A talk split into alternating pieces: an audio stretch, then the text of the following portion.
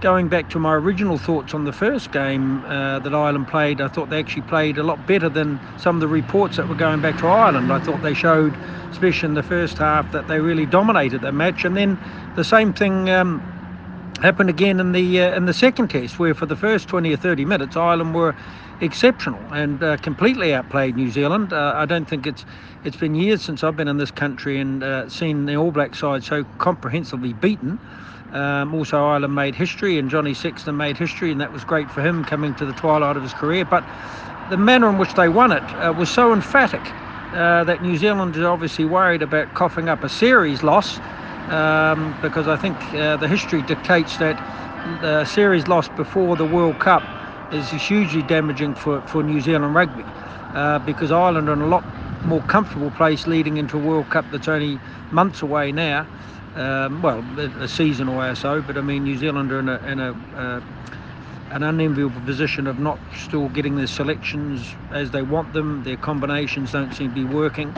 Um, what surprises me the most is that uh, if they had a look researched um, the way that Leinster have lost matches, it's probably been when they've been out muscled. Uh, La Rochelle and the South African sides in the United League uh, just put up big physical packs against Leinster, and Leinster came unstuck at the wrong time. Uh, All Black Rugby hasn't tried to do that. In fact, they've selected a side in Dunedin under the roof that was trying to move Ireland around the around the field, and uh, Ireland's defence was uh, was brilliant. Uh, to such an extent, they should have had a penalty try.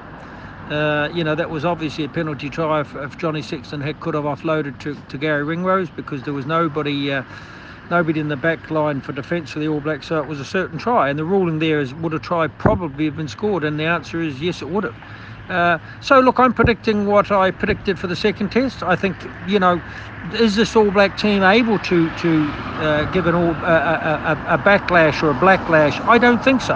And I think this is uh, if Ireland can start well again, uh, and get on top of the All Blacks. And I think the All Blacks' uh, lack of experience in certain areas, uh, including captaincy, uh, might just, uh, well, not experience in terms of captaincy, but, uh, you know, Sam Cane, if selected, really needs to deliver a, a Richie McCaw type performance this week.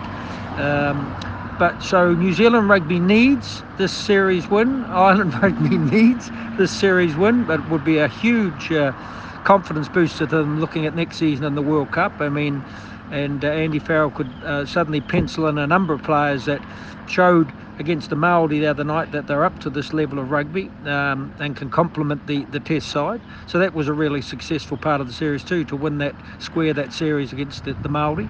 But um, yeah, I think Ireland can win this series and I'll certainly be wearing green. Uh, I've got to do some interviews uh, around the All Blacks uh, before the match, but I'll have my green scarf and hat on because I've spent more years in Ireland than I have in New Zealand now. So um, I'd be delighted if, uh, if Ireland managed to win a series win uh, because not many teams over the history of uh, All Black Rugby have managed to do that, um, and certainly Ireland hasn't. So uh, they've already created history, uh, and I'm looking forward to them just pushing on and creating a bit more history.